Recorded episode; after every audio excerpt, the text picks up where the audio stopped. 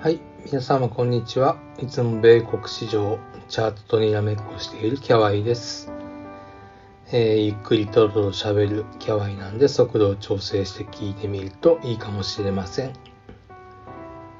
なんて。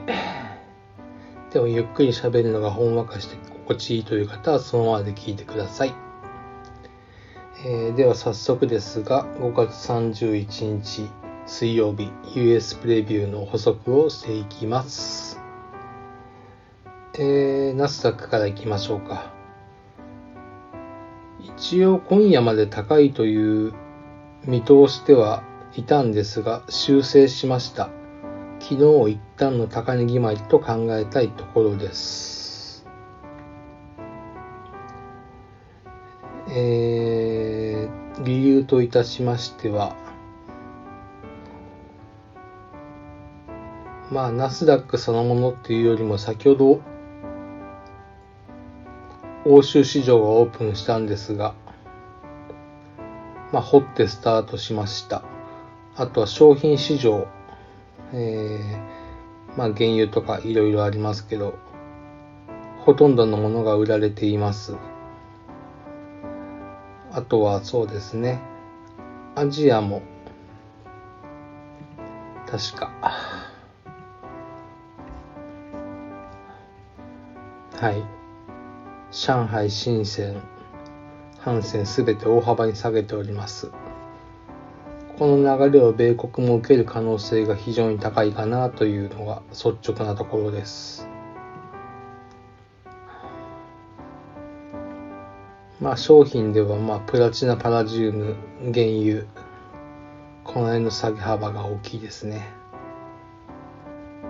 ゴールドが少し高いのも嫌なところではあります。で、えー、っと、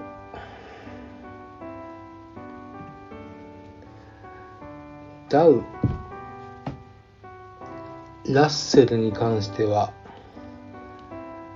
ナスダックよりちょっといいんじゃないかな、いいんじゃないかなというのは、相対的にいいんじゃないかなということで、考えてます。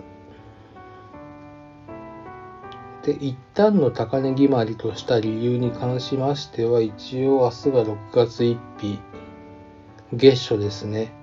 月初は株を買ってくる、株買い債券売りのアノマリーがあるんで、まあ一旦としました。で、えー、そうですね。指数、ナスダックは一旦の高値決まり、昨日が一旦の高値決まり、今日がおしめかどうかの判断は一応保留ということです。えー続きまして、えー他に気になる指数、指標やお伝え、指標、指数や指標をお伝えするコーナーです。えプロフィールにも書いてありますが、かなり多く見ています。その中で気になるものをピックアップします。えー例えば今日だったら VXN、えーナスダック100のビックスですね。が、今日動くんであれば上げ幅が出ちゃうかなという感じで見ています。えー動き出してから9本目。9本の勢いというのは結構大事に考えております。今日上げ幅が出てしまうんであれば明日もちょっと不安要素にはなります。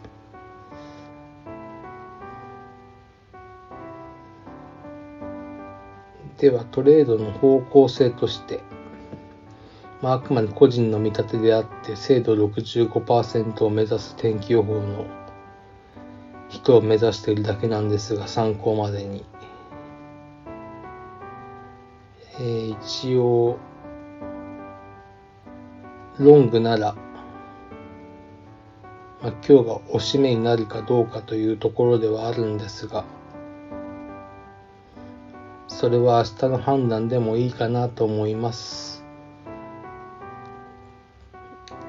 月初の株買い債券売りに乗るんであれば明日以降でもいいのかなと思ってます。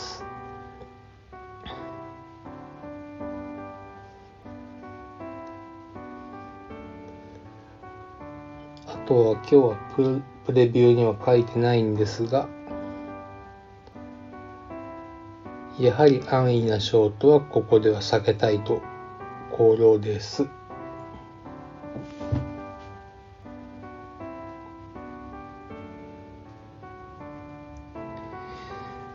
一応今夜は下目線ではあるんですが、明日以降はちょっと不透明なんで、ロング、ショートともにポジションを取りづらいところではあるので、生還も当然戦略の一つとしてあると思います。はい。今日はそんなところでしょうか。まとめますと、今日は黄色信号。ただし明日以降は不透明。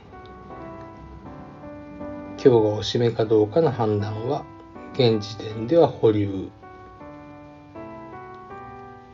ということですね今日買ってくる上げてくる要素はあまりなさそうです